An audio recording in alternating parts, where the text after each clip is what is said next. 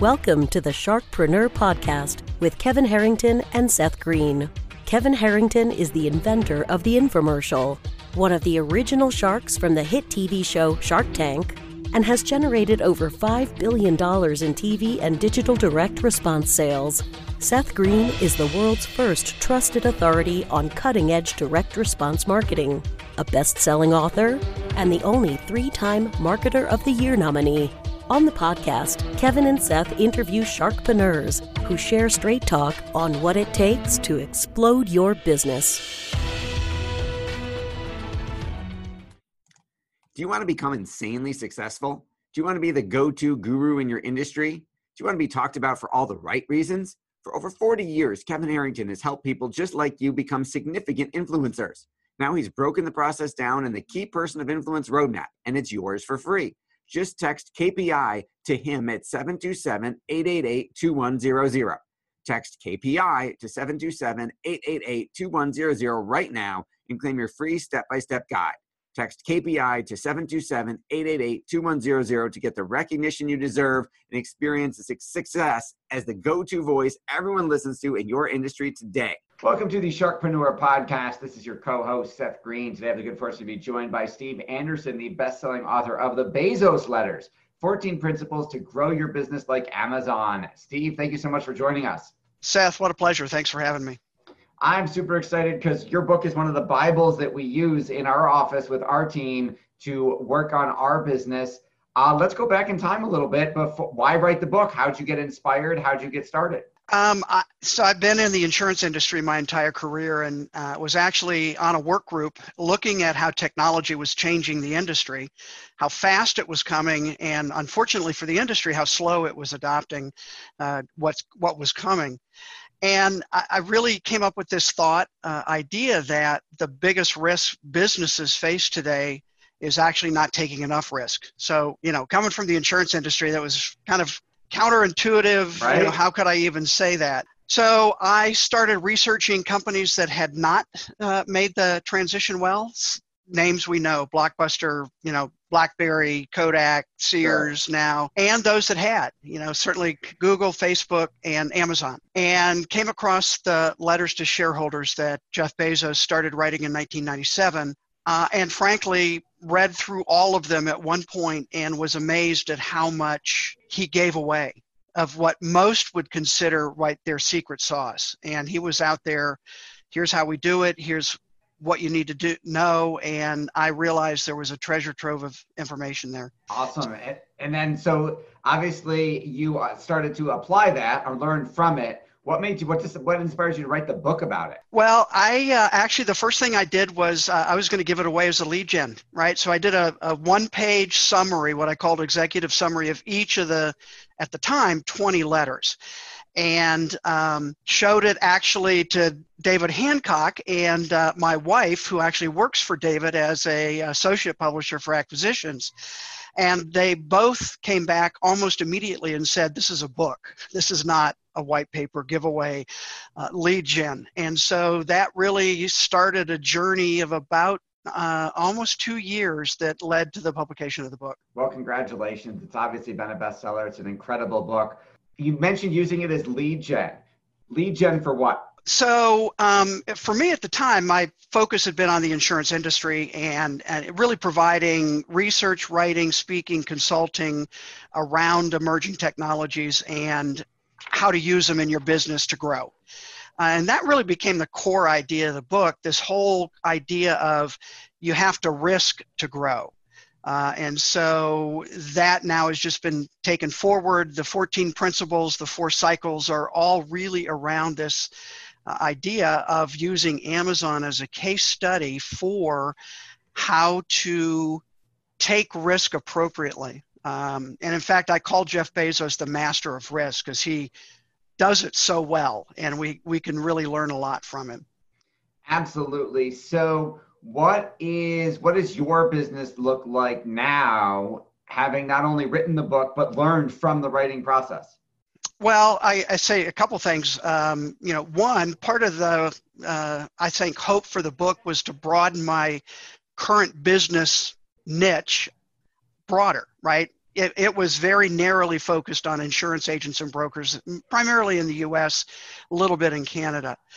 Uh, and now, at, even like you have said, I mean, uh, the ideas are being uh, brought to a wider range of businesses, and even myself, right? Taking that risk of going outside my comfort zone uh, into an area that I think I was competent in, but uh, certainly was taking a risk, uh, you know, even talking about this uh, to a wider audience. So, you know, my speaking has at, at least was projected to be until we had our uh, uh, pandemic here over the last few months has, has changed that a little bit. But even that, you know, my whole mindset is okay, one, what does this make possible? Not what is this taken away, but what do I have to pivot now to do, and what things can I learn and move forward with? So it it dramatically has impacted myself, certainly.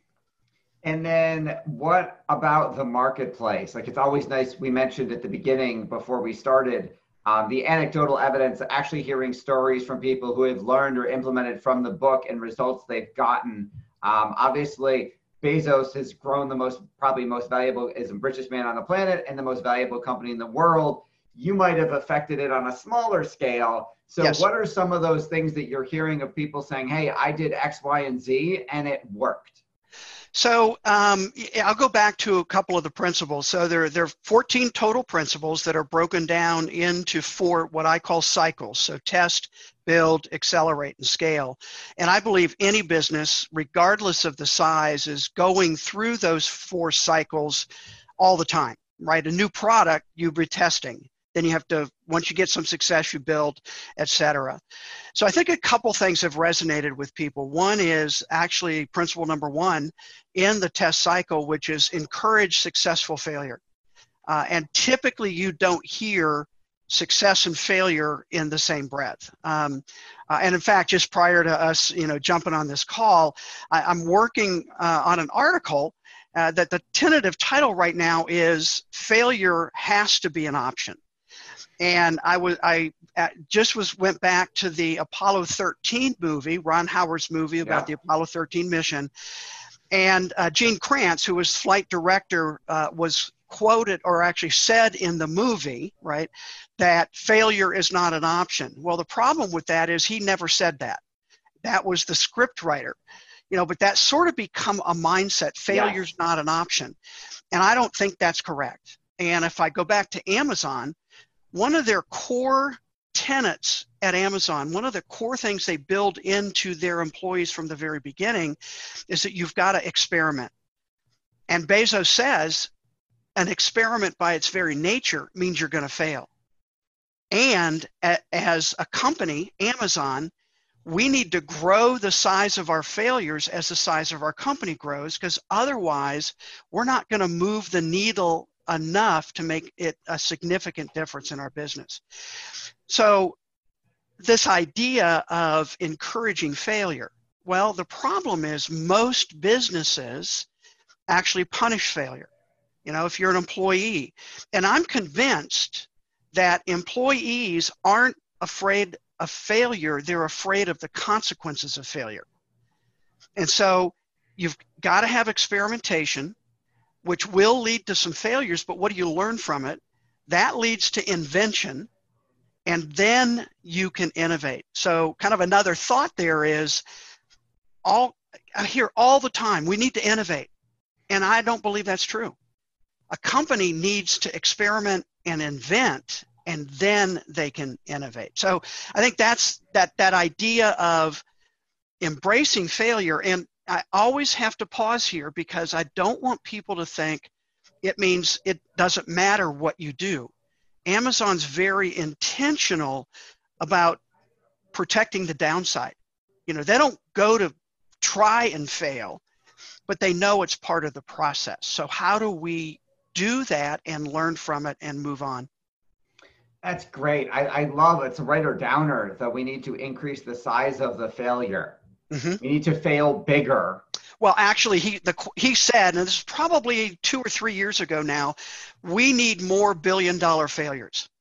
Well, the problem with that for me at least, right. I think for a lot of small businesses, they can't conceive of that as an option, as opposed to you know protecting what got them there. In fact, one of the things I say is that the biggest risk a successful business faces is their success because they start protecting what got them to be successful as opposed to experimenting, failing, inventing that next thing. And, and I think we can look at Amazon and say they have been quite successful at continuing to invent new businesses that helps them continue to be successful.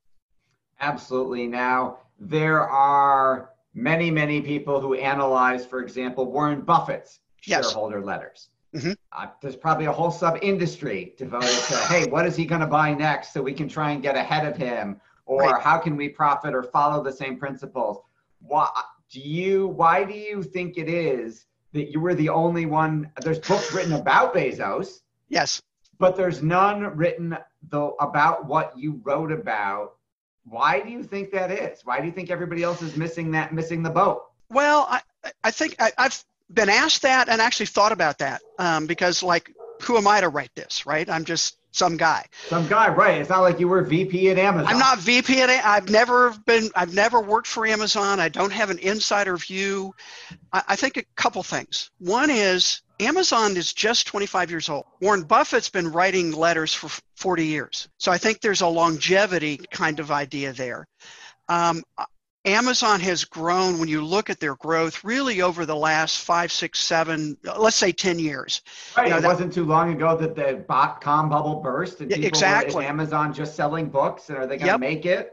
Yep. And the um, share price was it's something we all wish we bought at. Yep. Um, you know, early 2000s and really even into the mid, you know, um, uh, 2000s, you know, Amazon was kind of just there.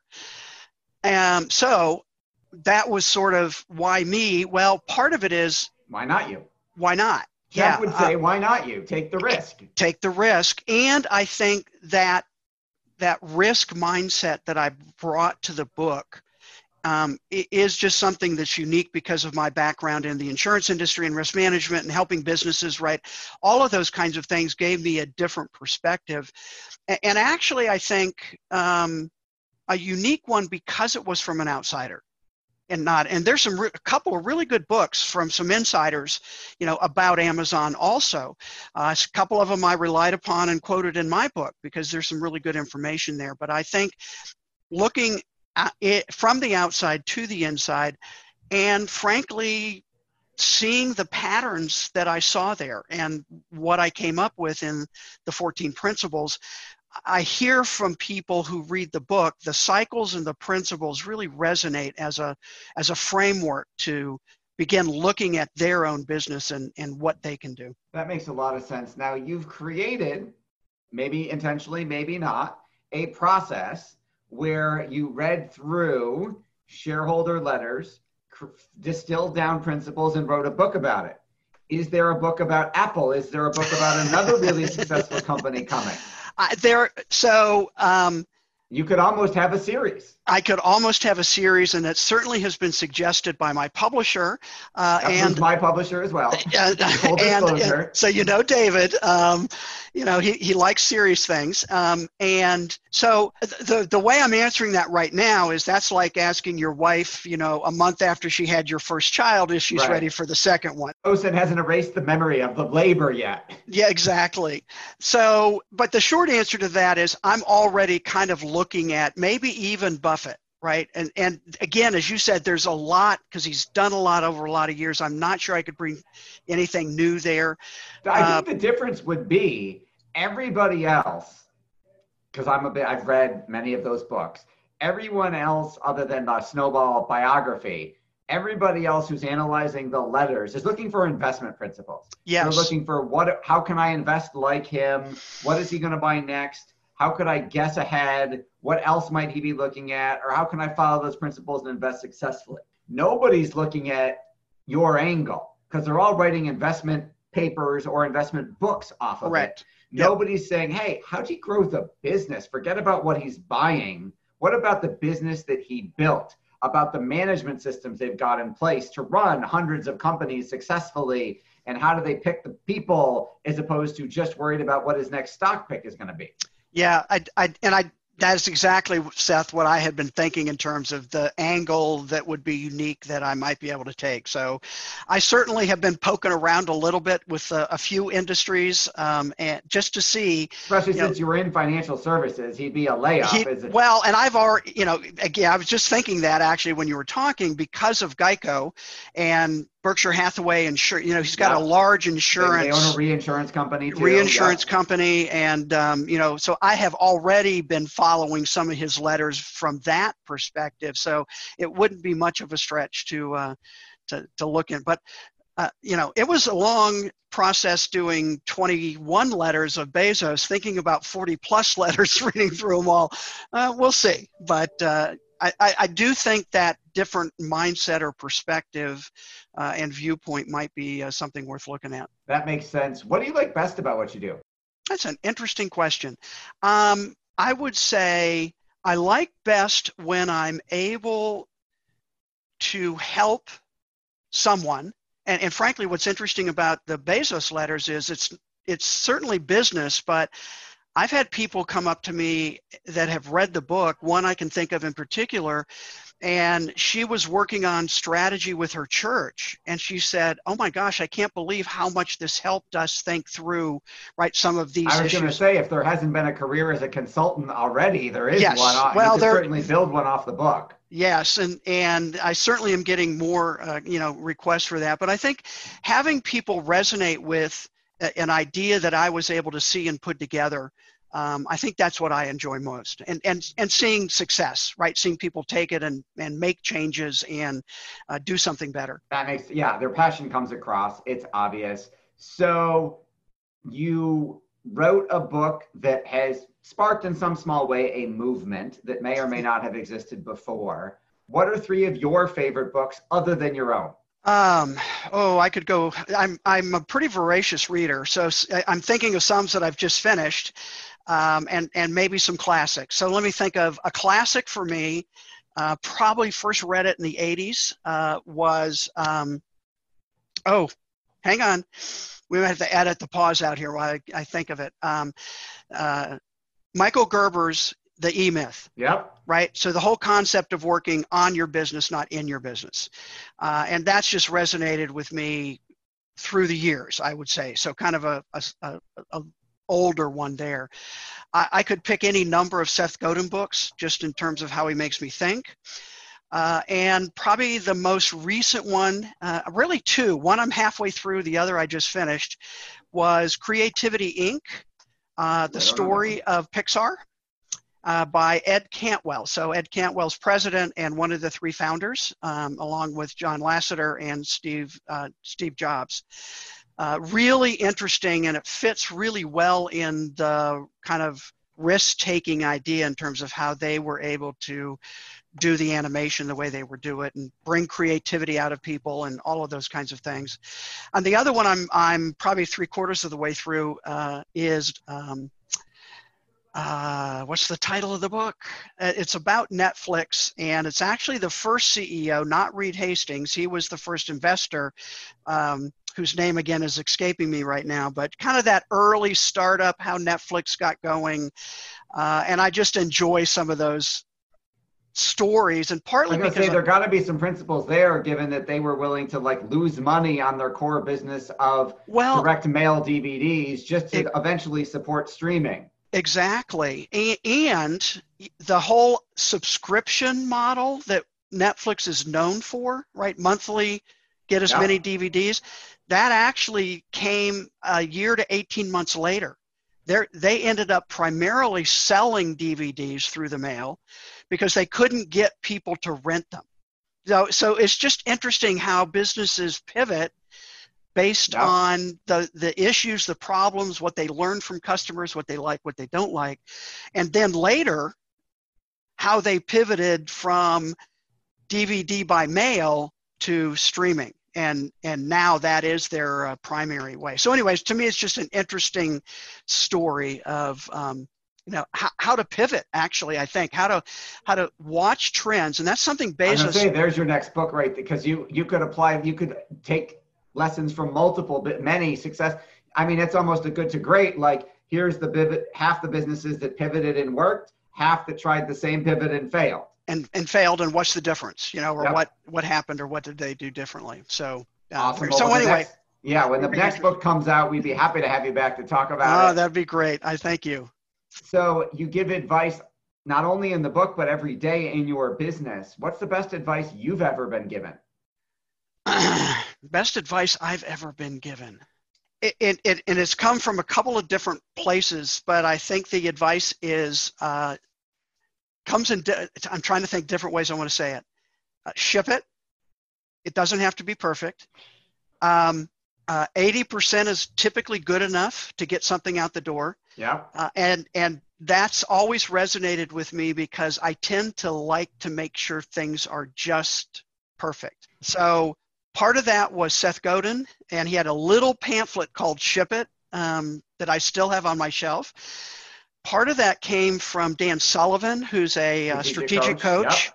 Uh, and he had a, a, a, white paper pamphlet, whatever, few, a, I don't know how long ago now, but it's called the 80% rule.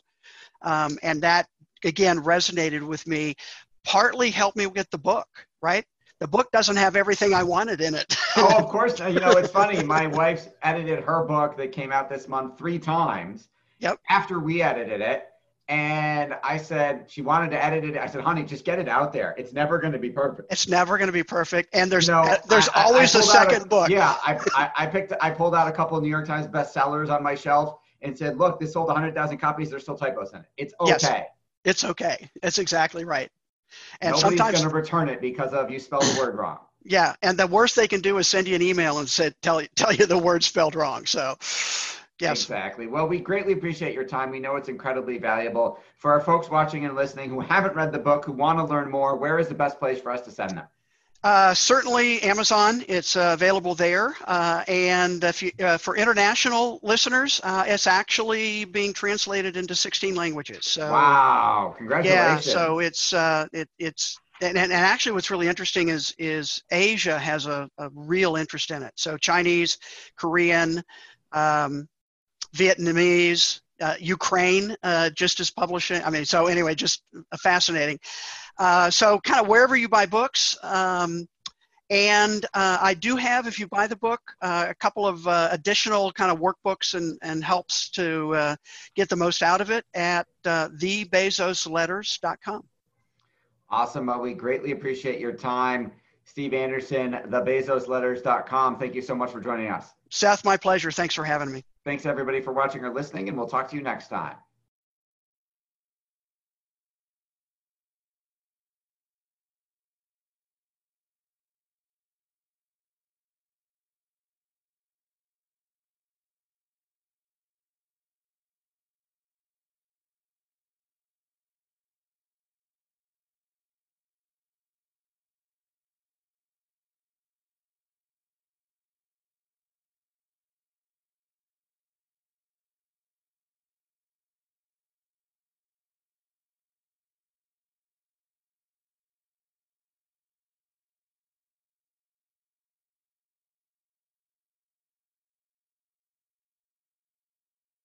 Do you need money to fund your idea, product, or service?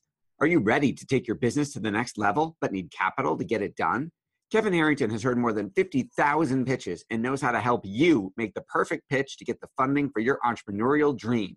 He's distilled the process down in his perfect pitch cheat sheet, and it's yours for free. Just text pitch to him right now at 727 888 2100. Text pitch to 727-888-2100 right now and claim your free perfect pitch cheat sheet. Text pitch to 727-888-2100 to start funding your dream today. This show has been produced by Market Domination LLC. To discover how you can have your own show completely done for you and turn it into a real published book and become the authority in your marketplace, go to www.marketdominationllc.com slash podcast offer.